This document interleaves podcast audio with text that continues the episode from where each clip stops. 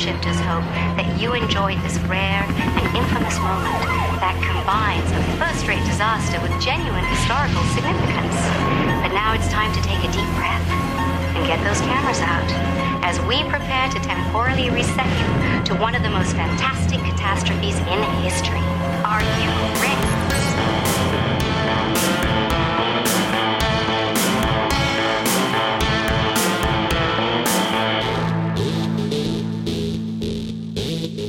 Everyone, and welcome back to a Time Shifters podcast. This is Christopher, and with me, as always, and let's put a round of applause here or so to our, my good friend Tom, who is celebrating four years as a podcaster. thank you, thank you, thank you. Yeah, congratulations. That's I can't believe it's been four years. That's gone by quick. It does. It does go by very quickly. I was thinking that can't be right, but then I think, well, well, no, okay, we're doing this series this year, and we, I remember we, we, you know, we just did our, uh, well, it looked pretty, and before that we did the uh, time travel, yeah. and then before that we were just doing kind of more random stuff. Oh, we had our uh, MSTK on uh, MST3K on Rift and uh, seen on TV. I'm like, holy crap! yeah, no, we went we went three straight years with solid, and our first year was a even little small chunks of things because I remember opening up with um, vehicles that wanted to kill you. like the car and, and, such. We kind of went on a little thing, and that's yeah. And actually, kind of how where um, our themes were born from. So yeah, it's been fun, kind of coming up with a, a theme for the entire season and trying to find things to to fit into it, and or at least like I said, with this one, I'm not sure if we'll make a, an entire year or not, but you know that's fine. We can do you know six months of one theme and six months of another, or I kind of get a kick out of doing that. It's kind of fun, oh, and yeah, I've already got thoughts for the next one. yes, no, I, I know. You're, I, I am always impressed with your creative juices around this, but I need to take a moment for a second and go. Okay, it's my four years, so I, I've been meaning to ask I think I deserve double what I'm making now for, for this. At absolutely. Least. At least. You Yep. Absolutely. I will be happy to give you double of what you are making now. Excellent. I too you... can apply for a homeless shelter. well, let me know what you've been up to here lately the last couple weeks. Have you had a chance to do anything fun or watch anything interesting? Uh, on well, we we both transitioned between having lots of snow to it getting really warm. So that's been entertaining for the past couple weeks. Uh, on the entertaining front, uh, I have been dipping into a series on Netflix called The Stranger. Um, apparently, this gentleman, Harlan Coben, um, is a writer of books that a ton of them are getting translated into series on Netflix. So, knowing I, I kind of started one that I was like, I'm not sure if I'm into it, and then I saw that there's a whole bunch of them. So I thought I'd go to the first one that I know of, and it's called The Stranger, a favorite of ours as far as actresses, Hannah John-Kamen. Um, which we know from like Killjoys, and actually she's uh, she's a Marvel character. She's the Ghost.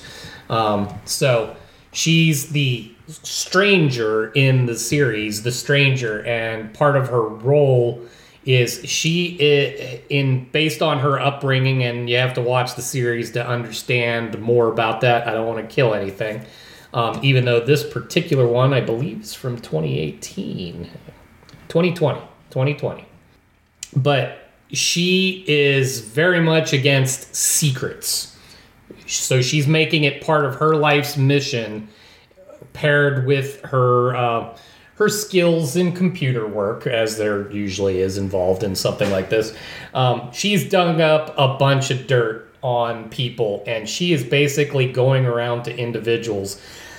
Some she's trying to extort for money. She's trying to blackmail. Others she is just going up to them and going, hey, did you know your wife did this? And, and of course, they'd uh, have some sort of very um, weird interaction with her where she would say enough things that would trigger that she might be right and the person that they have trusted all their lives is probably wrong. Um, and then mayhem ensues from there, and this becomes this really. Um, it's got a great creepy element. There's a lot of trying to figure out where the mystery is going and all that. But it's also one of those where there's a bunch of different little stories, but they all tie together. Um, but it, it's also one of those that you become thoroughly amused at because by the time you get to the end, you're like, okay, now there's too much going on for this to be real. like, there's no way that these many tragic things were all happening that nobody happened to notice until one person pulls one little thread. Nice. I'll have to try to check that out. That sounds really no, no, no, no. It, it is riveting. It, it is one of those things, literally from episode to episode. It left you right in a spot where you're like, okay, I gotta know what happens next. And that, I love those. yeah, those are rare too. Uh, there, there's so many. I watch so much stuff where I think if it never came back on, eh, oh well. Right. Every now and again, there's that rare occurrence where the end of the the show, you're like, I, I got to see what happens next. Even if you don't really fully understand what the hell's going on, or you know, I don't, I don't get it, but I need to know more. I love those. And, and, here's what I love about this, um, because this guy is obviously a novel writer, and apparently writes novels in a fashion that people envision series is about them, but they're contained. So, like this series, The Stranger there was never going to be a second season. There, there, there's no carrying it on. It's tell this story over the course of eight, eight episodes. That should contain pretty much the contents of the book. And then you you you've got a nice contained story, well acted, well directed, looks great. Um, nothing complicated. It's all set in an English town and all that. Very, very reasonable. So but it, it, it's very compelling and you know at the end one you get the satisfaction of whatever the end was but you don't you're not question okay i need to see the next thing it, no no no you enjoy this and move on to a whole other story if you want to pursue those further that's very british it is. When it comes to a lot of British TV, I've, I've seen several series where it's just one or two seasons and that's it. Yeah. And it's uh, incredibly popular but they're like, no, that that was our story. Yeah, we're good. And the few times that they decided to, oh, okay, we can tell more of that story. It's like, mm, yeah, no, you're you're stretching it. It's, it's not as good. It's well, how many series have we talked about o- over our time together doing this and in our life together talking since we were 16? Um, have we gone, you know, that series may, went too far. It, it, it, it hung out so long, it got boring, it got absurd. Yeah, absolutely. I lost interest. So, forcing yourself into a situation where you have to remain contained is just, it, there's something freeing about it. Oh, yeah, you're very much. So, but that's what I do. And I actually, that that got completed within eight episodes. It got completed within three days. Oh yeah, and that's nice. Just three what one hour episodes or uh, and, and, actually a little more satisfyingly, they're like 40, 45 minutes. Wow. Okay. Yeah, I could definitely see myself yeah, burning through that quick. I like that. Yeah, and, and and the way that they situate them too is like each one is left at a at a subtle cliffhanger. I mean, you know there's more. It does go, okay, now I need to know what came of that. But it sits content enough that you're like, okay, I can get to the next one when I'm comfortable to get to the next one. I, I don't have to force it. And because they're short enough, they're not too, too long. They're not even the full hour, but they're not a half hour, so they're not a, a waste of time. But yeah, they're just the right amount of goodness. It was fun. I, I am I am definitely um, properly tempted on that one. Well, yeah, because now I'm tempted to start the next of uh, his uh, book series on Netflix, and I'm like, will it be as good? Yeah, because there was one a little newer. I I I've forgotten the name of it because he has so many of them uh, at this stage. But it was one where uh, what was nice about this one. These people were well enough off, but they were middle class people. You could really kind of picture yourself in this environment. And the one that I had started first, the premise was really weird, and all of these people le- lived in a really upper end lifestyle, and like, I'm gonna have a hard time relating with this one. so, we'll see. I'll get there. Excellent. Anything else? No, I think that will pretty much do. But what's up with you? What you been watching? Uh, nothing terribly good, I have to admit, but that does that probably Yeah, doesn't surprise you. Uh, I think um, one of the first things I watched after we recorded was uh, in kind of memory of the uh, passing of uh, Gary Graham, Mm-hmm. which was kind of a surprise death. Yeah, no, Uh, no. Gary Gary Graham, probably most well known as a Matt Sykes from Alien Nation. Yep. Uh, more recently in the sci-fi world, he was uh, uh, Ambassador Soval, I think, uh, the a Vulcan ambassador on Star Trek Enterprise. Yep. No, loved him on that. Uh, I went and wa- I I was tempted to pull out Alien Nation, I'm sure. but I'm like I I cannot get myself into another series right now. You know, I I've gone through, I've watched that series numerous times. It's like I I have too many other things that I'm in the middle of. I can't have do it again. Well, yeah, and if you start Alien Nation, that's what you're gonna watch until you're done. Yo, absolutely. And the fact that I don't have all the TV movies in my possession, and I'll have to try to dig those up in order to watch them as well. So I like, okay, I'm not going to do that. So I went to 1989's Robot Jox yeah. from uh, Empire Pictures. It is not a good movie. It's cheesy as hell. Yeah. But it is one of those really enjoyable watches. yeah. I Yeah, don't even it- know if I've seen that one. Oh, I have to think you've watched it at some point. I'm sure you and I have watched it together at some point. It's very, especially being a 1989 movie, probably. The stop motion animation is is is is fine. Yeah. you know for for the time and everything, it's good. Uh, this was apparently a film that pr- was pretty much responsible for bankrupting Empire Pictures because it cost so much to build to to make.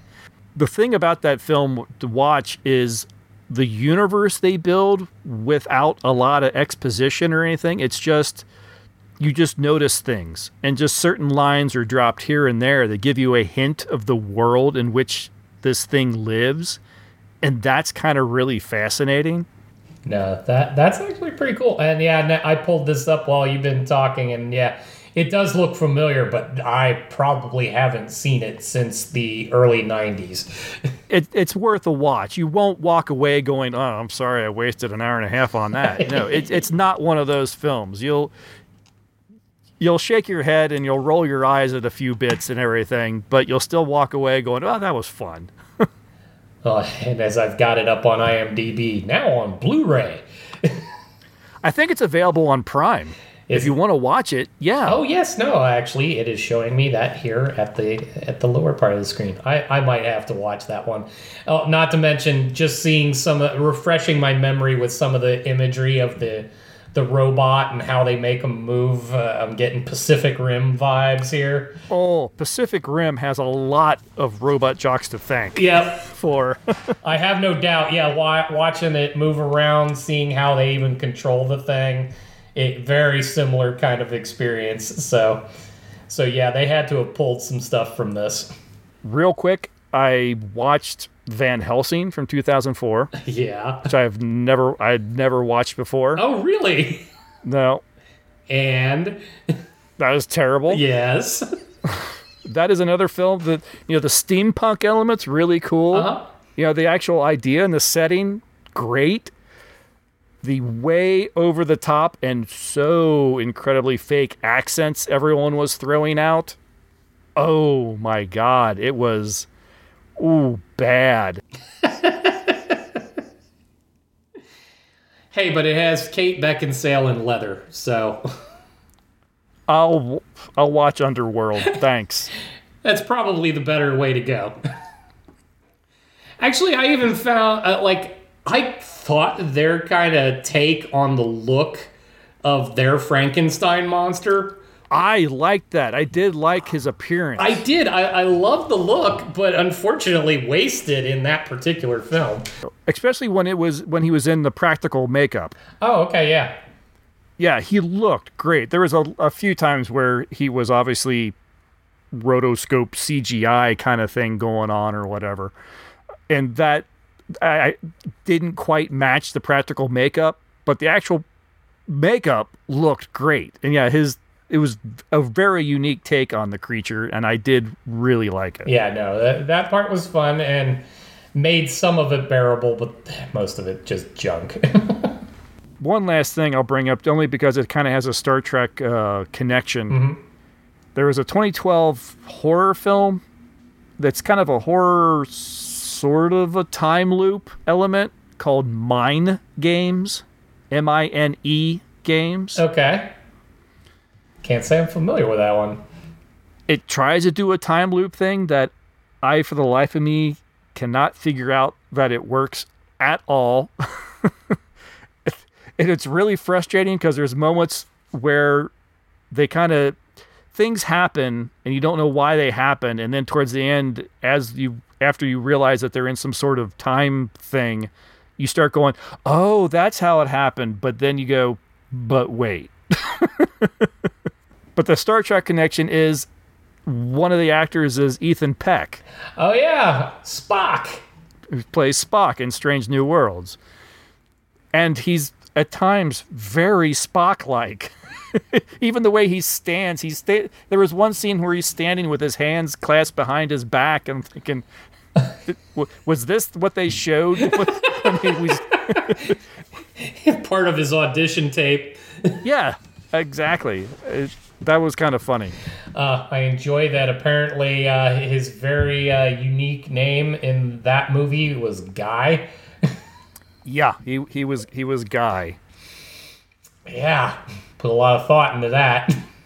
It's not a great film because it makes no damn sense to me whatsoever. I, I was inspired to watch it because uh, former co-host Matt and his co-host on uh, their Good Movie Bad Movie, they just did Groundhog Day Oh, well, wonderful. as their good movie, yeah. and so they decided to do a bad time loop movie, and they dug this up. so I'm like, okay, I'll I'll I'll check this thing out. Phew. Yeah, I can't wait to hear what they have to say about it.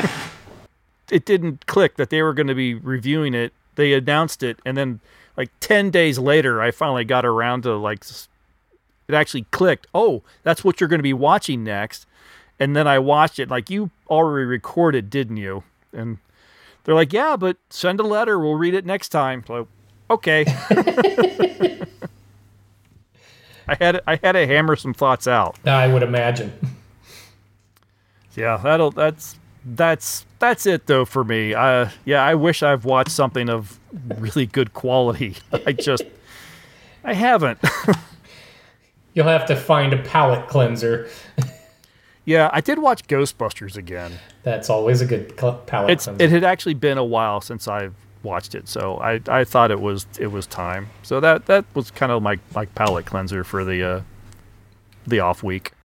Interestingly enough, uh, and I'm going to dovetail off of this, a friend shared uh, what was supposed to be basically the worst characters from movies in the 80s. And actually, they had the Ghostbusters on there. Uh, but their reasoning for them being some of the worst characters had to do everything with the fact that, yes, they basically, uh, a bunch of guys came up with an idea but we're basically carrying around technology that could have offed the entire city at any given time with with essentially a bomb strapped to their back that they made the EPA guy the bad guy in all of this when he's the one actually trying to save the world from them. And, and then the one that really the stance that really went sideways for me though is their treatment of um spirits.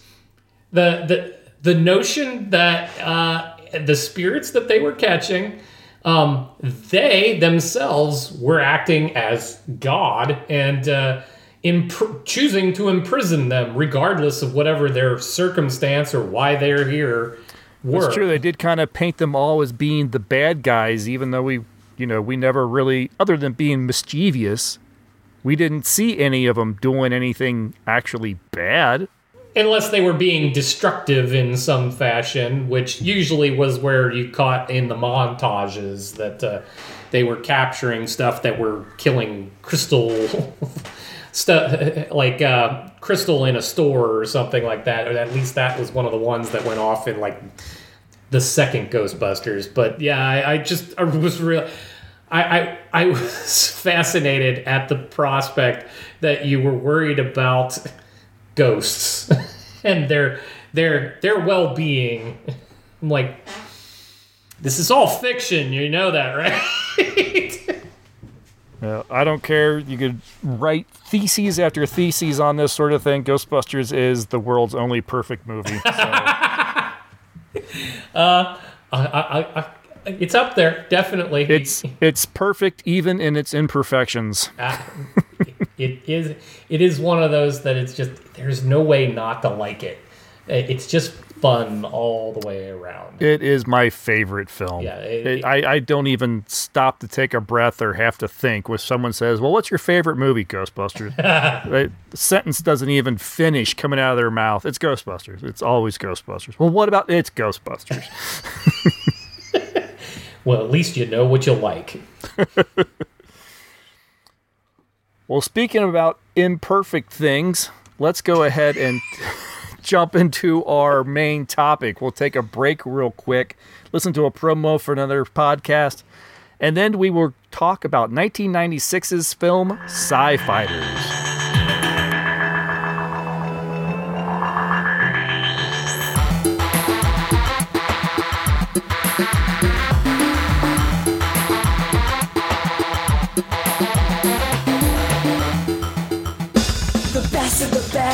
And the worst of the worst, and the one where all the characters curse. Rotten Tomatoes, Metacritic, IMDb, and Letterboxd all want to stick a simple rating on what we watch. But where's the nuance in that? A popular movie doesn't always age well, and who cares if the critics didn't like it? We here at Good Movie Bad Movie believe every film has an audience. So join us for the good, the bad, and the so bad it's good, such as The Godfather, Back to the Future, Gigli, Jaws, Young Frankenstein, Manos, The Hands of Fate, Killer Clowns from Outer Space, and Plan 9 from Outer Space. New episodes every other Monday, wherever you get your podcasts. You can find us on Instagram at Good Movie Bad Movie Pod or write to us at goodmoviebadmoviepod at gmail.com. Or join us on our Discord server by searching Good Movie Bad Movie. The cream of the crop and the box office flops.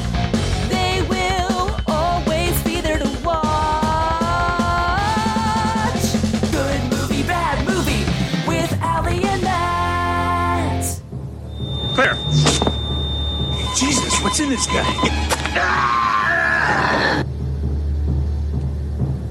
She's contracted an unknown virus. Unknown. We don't know its nature, how it's transmitted, or even its ultimate effect. In the not too distant future, the fate of mankind will depend on three things the will to live, the skill to survive, and one renegade cop with a black shield.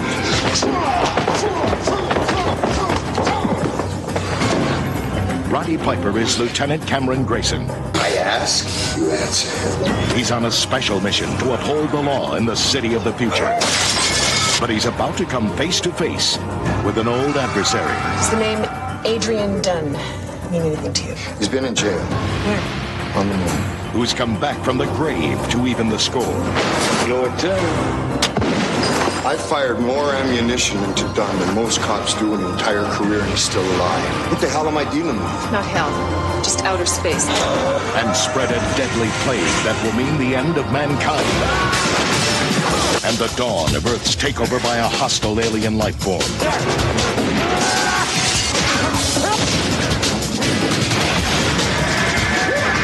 Roddy Piper, the star of John Carpenter's They Live, Jungleground, and Back in Action.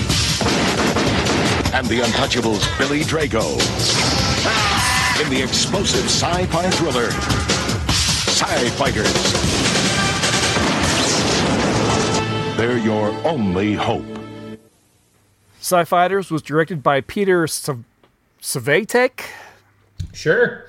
S V A T T E K. I have no idea how to pronounce it. I probably should have just left it off entirely. And stars Roddy Piper, Billy Drago, and Jane Heitmeyer. In 2009 Boston, Black Shield detective Cameron Grayson, played by Piper, stumbles onto a crime committed by the man who was responsible for the murder of his wife, ex cop and friend Adrian Dunn, played by Drago. But that seems impossible since Adrian Dunn died in a lunar prison several days before. The victim dies in the hospital after having contracting a deadly extraterrestrial virus from Dunn.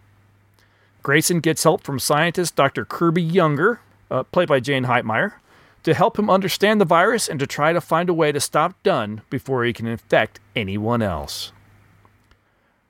What did you think of this one, Tom? It turns out this is about the second time I've watched this film. I didn't recall that I picked this up at some point somewhere and watched it once before, but it was a, a little familiar to me as I was watching it. So, so what did you think? This was a first time watch for sure for you, yeah? Y- yes, first time watch, last time watch, whatever you want to call it.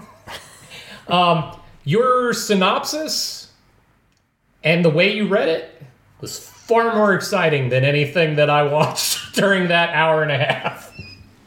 Really? That bad for you, huh? Uh, I, I found it rather brutal, yeah, a little bit. Uh, um, oh, okay. Um, because Billy Drago was the height of the film. I'm just going to start with that. Like, uh, he is the quintessential kind of creepy bad guy, isn't he? Yeah, uh, well, and one I, of them. I, I kept having Brisco County Jr. flashbacks while I was watching him on screen, and, and one of the things in the movie that I was fascinated by, um, which we'll get into when we talk tech, uh, but like they're taking a statement from a girl that saw saw him, and they're having facial features scroll by and in the end, they have the composite picture, but it's the composite picture of what his face looks like closer to the end of the movie than at the point in which she would have actually seen him.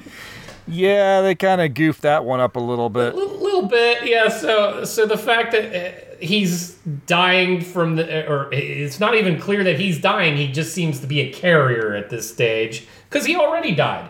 Um, so now he's back to life. He's carrying this thing we do not know. Uh, we don't know where it comes from, why we care, why no one else seems to know about this, since there was a guy that had it on the moon in the moon prison. So you would have thought this might have gotten around there before it got down to Earth. But either way, so while he's devolving everybody else around him, it, I, I, I was rooting for him to kill everybody. Roddy Piper, uh, I, I th- this film is all over the map from the perspective of they make him to be that he's kind of this loner, hardcore detective guy, but then he's all soft and squishy some of the time. And even when he's soft and squishy, he has no chemistry with Jane. But it's long. Oh God, it's just so much because it launches into a Hallmark movie style romance where he's kind of lecherous and she's kind of put off by him, but then all of a sudden they seem deeply in love in the next day and a half that they're together. it is definitely a movie romance. A little bit, yeah. Yeah, it's a it's a romance that can that can only happen in an hour and 30 minutes or whatever, yeah.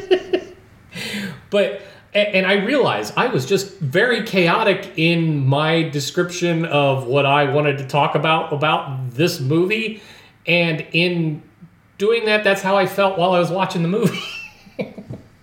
I liked it, but with like caveats. Yes, I actually don't didn't mind watching this film. I don't think it's quite as awful as as you seem to think it is. As, as it hit you, I yeah. I didn't mind it as much. And a good portion of my enjoyment of it really is down to Roddy Piper. Really? I kind of just like him as an actor. Okay. I mean, he only did maybe what a, a dozen films or Sure. something like that. I this is probably only the second one I've seen. I haven't seen a lot of his other films. I may try to like correct that and see some watch some of the others because I think just as an actor and as being even when he is being kind of creepy and you know not necessarily a great guy, he's just still to me sort of likable. He he feels like somebody that you kind of you want him to be your friend. Oh, I totally get that, and I'm not gonna lay all of uh, the faults at his feet. Uh, clearly, there was some terrible writing and terrible directing in, all of this too. but that said, because he's in there, and either he's being given terrible advice on how to approach every scene, or he is bad. I don't have a whole lot to go on otherwise, but Right. but he it was clear he didn't have a whole lot of chemistry with with any of the other folks. Yeah, I'd probably agree that you know you you don't look at him and uh, Doctor Younger and think, oh yeah, they, this is a couple that's you know match made in heaven or Right. anything like that. There there is no true chemistry between them. But the way he delivers his lines, whether it's be- with her or anywhere, I found him to be what I always consider to be sort of a very natural actor. Everything comes across just feeling very much oh, this is a real person and this is how he talks. He doesn't feel like he's putting on an act. Yeah, no, and I'll concede that. Yeah, no, like I'm not bothered by Roddy Piper. I'm just bothered by all the content that, that he's surrounded by. Now, I just when I uh, I logged this in on Letterboxd, and I I gave it two and a half out of five stars. Yeah. So I mean, it is right there in the middle. It's kind of how I feel. I I did say that it was mostly down to Roddy Piper, and I do really feel like the thing this film lacks the most is its world building. Yes. It does very little to build the world, and it makes it very hard to kind of connect with anyone in this world when you don't know why the world is the way that it is. Yeah, and, and they make a lot, lot of references. Like first off, just even starting with the the non-starter of the moon prison Yeah. didn't need to be a moon prison. No, it, it really didn't. Other than the fact that this is where he contracts an alien virus. Yeah, So but we could have made up any other reason why that had happened too. I mean, you could have had a, a penal colony on an island that was hit by an asteroid that had Yeah. something, some kind of bug, because that was part of what was lacking too. Is okay, he's got an alien parasite disease of some kind. Why? Where? Well, they suggested that it was maybe a uh, a form of um, a germ warfare. That it would be an alien species that that that's how they would terraform Oh a yeah, yeah, yeah. No, I, I got the terraforming part, but I mean, yeah, but we didn't really go anywhere with that. Like, like if that was an element of that, you would have thought "Hmm, maybe we need to introduce more about that if that's the way that we're saying. Yeah, but I'm glad that it didn't go down the oh, this is an alien invasion film. No, agreed. So I, in a way, I, I kind of liked, but I, I liked that they didn't go down and try to explain this with too much detail.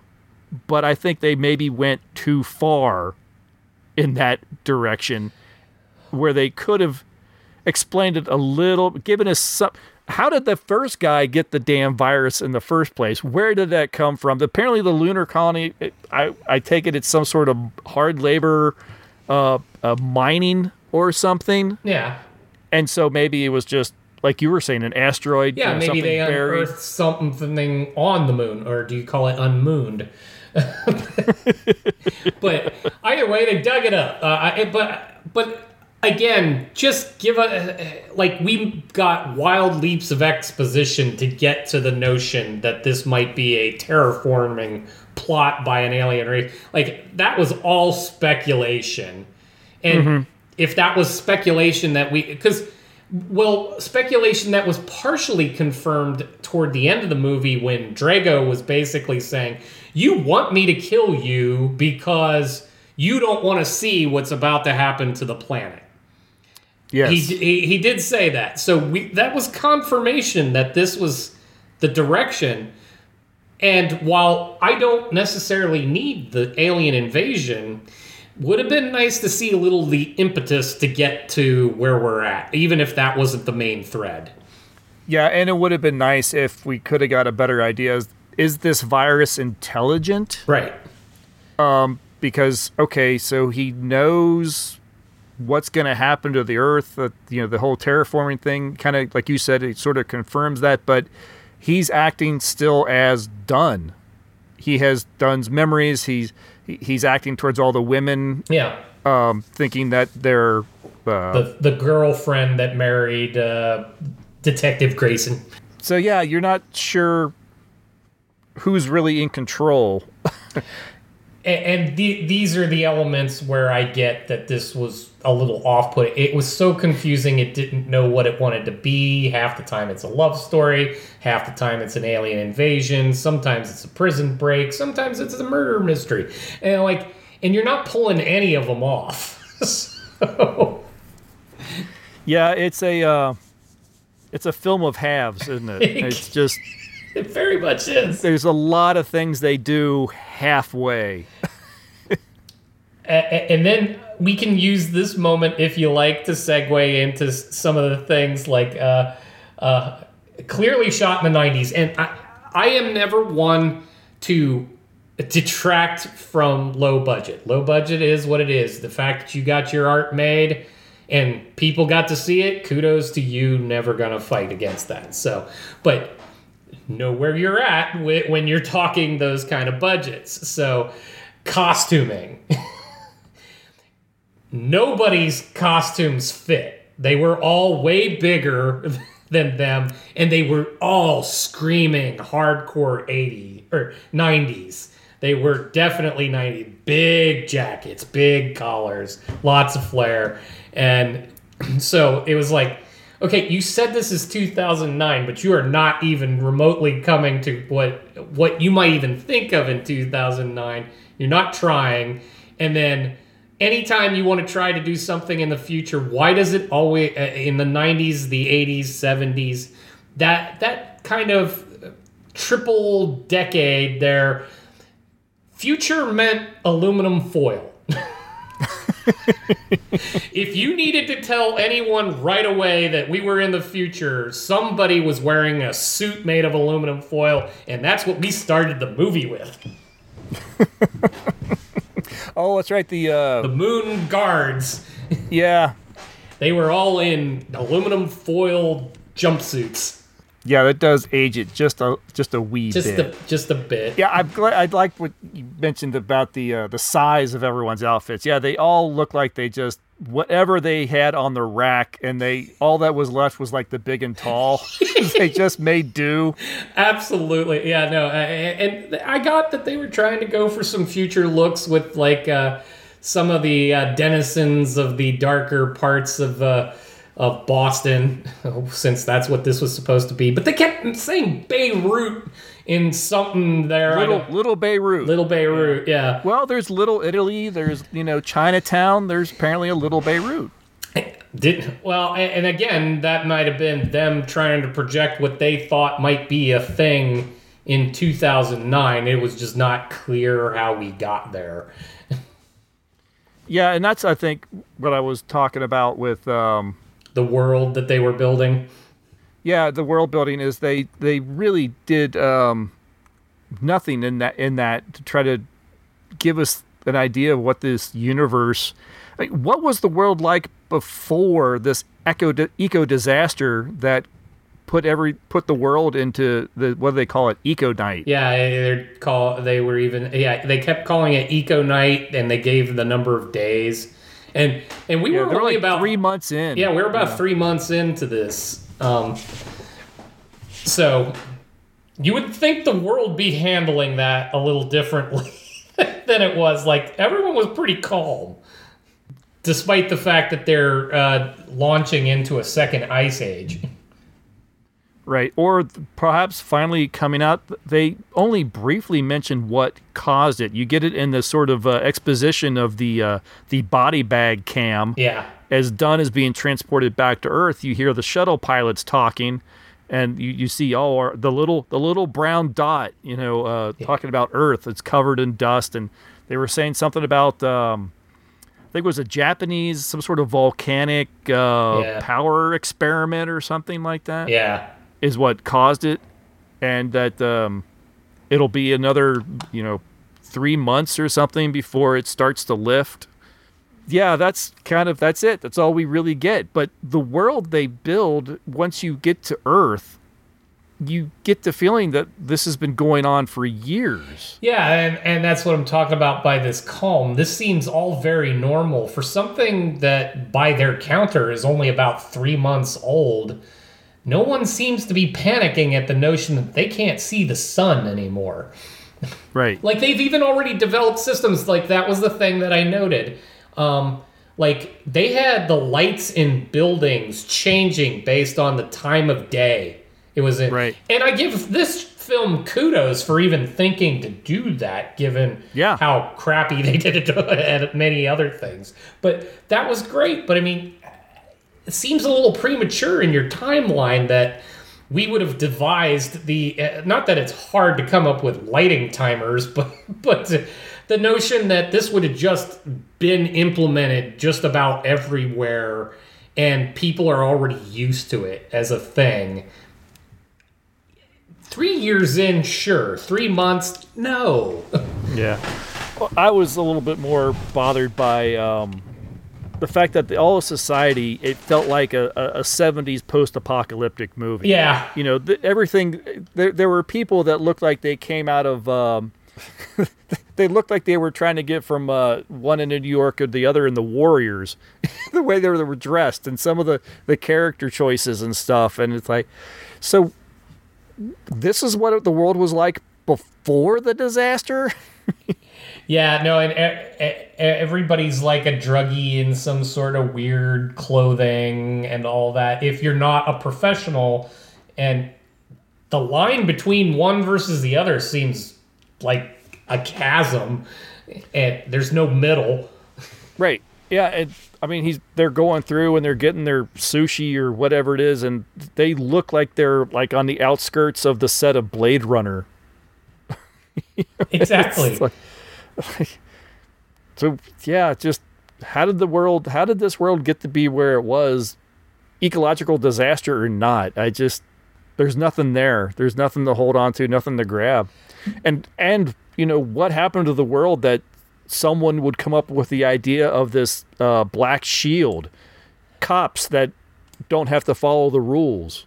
Yeah, I- and I was literally about to mention that. Like they they introduce the concept, but not why it's a thing. And, and you're just to- supposed to accept that. And I'm like, okay, you, you're setting a world, and if you don't give us anything to hang our hat on, it's hard to make this home. And it's a and just like the lunar colony doesn't have to be a lunar colony. Right. The black shield doesn't have to be a thing either. You could have just as sim- easily had the uh, police chief go, "No, this is your case." Oh, all right. I mean, Oh yeah. Oh A- god. And a couple little bits of dialogue or something changed. uh, and and the guy that was playing the police chief, oh, it was nails on chalkboard anytime he delivered a line. I, I, you felt like there was a teleprompter on Roddy's shoulder, and he kept moving around to try to read it. it was just, oh my god, get me out of this scene now. You want to talk about some of the uh, technology and the you know predictions of the future? Sure, yeah, because they did actually get sort of something right. They've got a few things here and there. They do have their fancy uh, digital audio recorders and handheld communication devices. Yeah. That's where you know It's essentially a smartphone. A little bit like a smartphone, maybe a little further back. I was thinking almost it's a you know a, a, BlackBerry or a, a Nextel kind of technology with a TV screen added. 2009, that's actually the sweet spot for the BlackBerry. Yeah. So so yeah, you can definitely see that where people had Blackberries or Nextels and they took the next step with those devices. What would they look like? Had something like the iPhone not come around? No, absolutely. Yeah, no. Uh, that fit very nicely into uh, a, a something we got to. Uh, you mentioned the uh, the facial recognition scan that they were doing on the on the one victim with us. They're having her watch the screen, and cameras would watch her and read her subliminal reactions. That's actually a really neat idea, and it's probably something that is probably more now than than then. I don't know how advanced that technology was back then, but that is a thing that you can read things that you you there are tells Sure. that a computer could pick up that a person might not. Yeah, eh, where we're at is yes, such things exist and people are working it. No, there isn't a commercial application at this time. Uh, I'm sure once they do, the world will be a very scary place.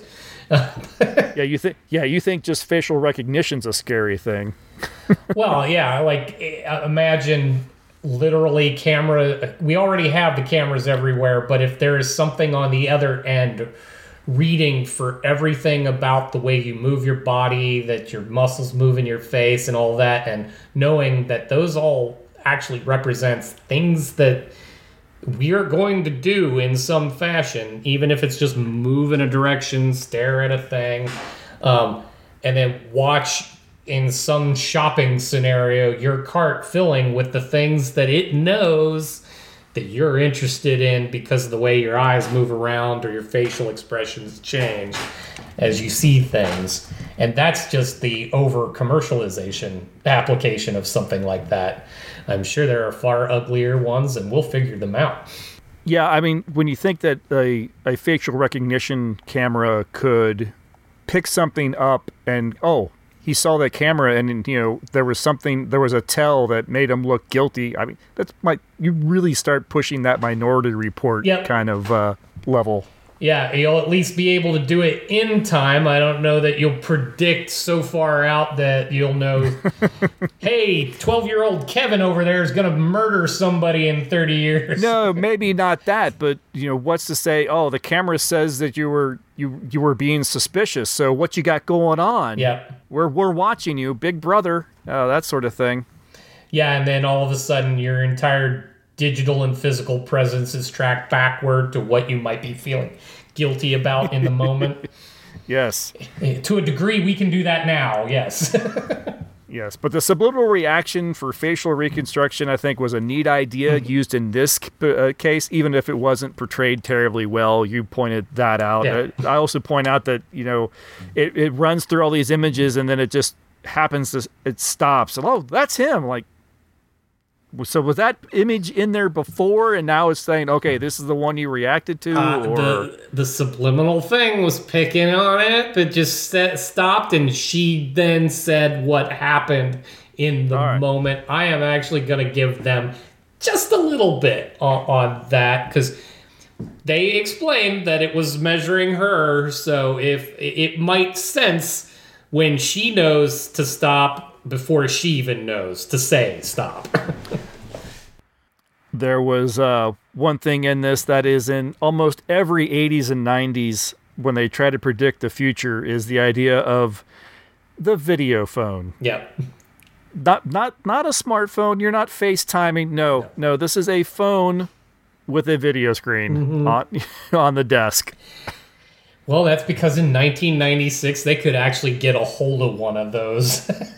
Because it already was a thing. It just was crap Yeah. then. It never became a thing because it no no never caught on I, well, and it misses the point of what you want to do in a conversation. It it, it suggested that the face to face was the more uh, important thing rather than understanding it's the being able to have the conversation on the go anywhere. Mm-hmm. That's the part that the video phone missed. yeah yeah exactly yeah you don't want to sit there at, at your home staring at the Well, yeah, because by the time video phones are becoming a thing, at least cordless phones are a thing. So you you're catching you're you've missed the beha- the human behavior. As soon as the phone got cordless, lots of calls started happening a lot more often because you could be up and moving, doing stuff. And if all of a sudden now to have the conversation, I got to stand in front of the little three by three screen to watch. Yeah. No. A real minor thing. There was one point where he's uh, needs access to some files, so he, he holds up his uh, his black shield Mhm. to the screen, and I my first thought was like, is that like an RFID tag? Early thoughts yeah in fact actually having worked on some um, government and um, military style uh, equipment as far as computers uh, they they were they've been using them forever the slot where you literally enter in your your key that allows you to have access so that was Mhm. just in a visual version of the same idea Yeah. so very and, and nailed it. Uh, yeah, you can do that stuff. I think about anyone's badge that you just pass over something. Exactly. It's the same deal. touch screens, which the technology has been around, you know, it, that predates this film, but it's not something that many people were familiar with. No, and it wasn't ubiquitous. Uh, No, absolutely not. so not projecting today. that 2009, you could touch almost any screen. That's pretty close to true. Uh, a few things that uh, didn't happen. Uh, we don't have laser fencing. No, no. and man, wouldn't that come in handy? oh, absolutely. Yeah. No- no- Vaporize your neighbor's dog. I just I, I loved it that you know the crime scene instead of yellow tape they actually set up a laser screen that he has to deactivate in order Yeah, to pass because that through. that means the thing was would damage you if you had gone through it. Instead of some of them, uh, I've always loved the the movies or series where the yellow tape has been changed to just a hologram that gets projected in an immediate area. Why they didn't go with that, I don't know. and apparently the uh, strip mall laser surgery I don't think has quite uh, caught on yet. I don't know. You could get LASIK in the mall. Good point. Yeah, if it, you just, uh, it, yeah, if uh, the office could be anywhere uh, and it doesn't take up a lot of space, so, so yeah. Uh, while maybe we're not doing it quite to that degree, we're, it's not an entire miss.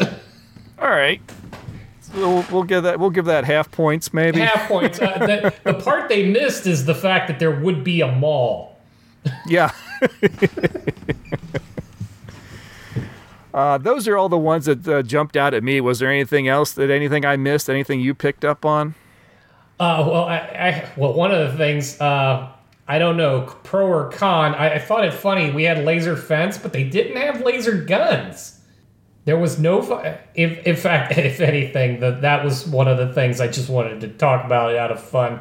When we get to the end of the movie and and Detective Cameron is suiting up and, and, and carrying all these. One, he seemed like he was completely inept with every weapon that he had at, in his arsenal. And then, what the hell was that giant metal bib he was wearing?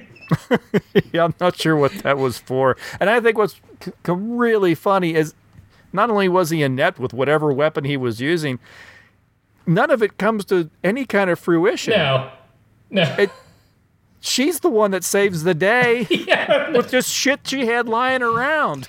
if, if anything, that was actually one of my more enjoyable moments in the film, and actually not bad for 1996. Uh, um, that the woman saved the day. The, the the woman saves the woman saves the day of the big dude. I mean, Roddy was a wrestler, um, and still had a lot of that build with him. And yet, the little girl is the one that saves him from the bad guy. That that was actually really cool. I'll yeah, give absolutely. it I'll give was. it credit for that. I just love the fact that our hero, if it had been truly up to him, Earth is doomed. right? Yeah, no. no, in fact, uh, it starts begging the question: How exactly did you get that black badge? Clearly, wasn't for weapons proficiency. Well, I'm guessing this is the first alien virus that he had to go up against. Yeah, but he's still a cop. it's supposed to be a very special one. I would like to think he might be able to handle a rifle without fumbling it around everywhere. I mean, but to get back to the the question about uh, no, I don't have anything to add because again, this is one of those deals where they had a world that they needed to expand on, as we've been discussing, but again, low budget, I get, uh, but yeah, they didn't really think through how that world should fully look. So that's why we're always tight and really creepy, dark spaces. I mean, yeah, it goes with the vibe of what they're trying to do, but it also means we don't have to show you anything we didn't think through. All right. Well, we did not get any uh, uh, uh, social media comments. I, I feel like maybe this movie went under the radar. Maybe just a bit, because uh, on the other side of things, on the professional side, there is also nothing. Yeah, there you go. Uh, I searched wikis, I searched uh, Metacritic, uh, the just standard Google. I went on to any of the known reviewers that I know. Nobody touched this thing. Did it even go to the theater? Yeah, that I do not know. This may have been a let's see, ninety six. Yeah, it may have been direct to video. Yeah, it's it's got that vibe. mm-hmm. Which nothing wrong with that vibe, but that means there's not a whole lot of critical uh, review. Well, then I guess that will probably do it for Sci Fighters from 1996. I I give it a moderate recommendation. Like I said, I think two and a half stars is a fair, you know, out of five. I think is is a is a fair assessment for this film.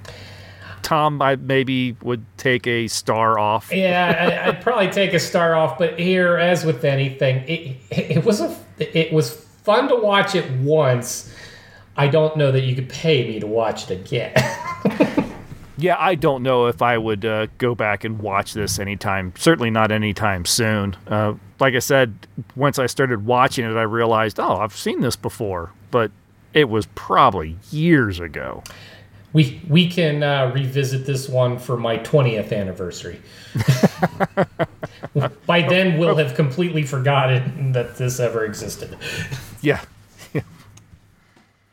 All right. Well, we will come back in another couple weeks. We're next time we're going to talk about 2005's The Island with Ewan McGregor and um, Scarlett Johansson. I remember watching this one again a long time ago. Uh, I seem to remember thinking it was pretty decent. So hopefully it'll be a, a better uh, experience than Sci Fighters. Yes, no, and I I can say. Uh, I have seen this movie at least probably four or five times. So. Oh, really? Oh, quite a few. Okay, I know I've only seen it the one time. It, it's one of those that it, it can be comfort food. Uh, I, I can sit and just have it on. And in case anyone is curious, I believe this film, as I said, was from 2005, and it predicts 2019.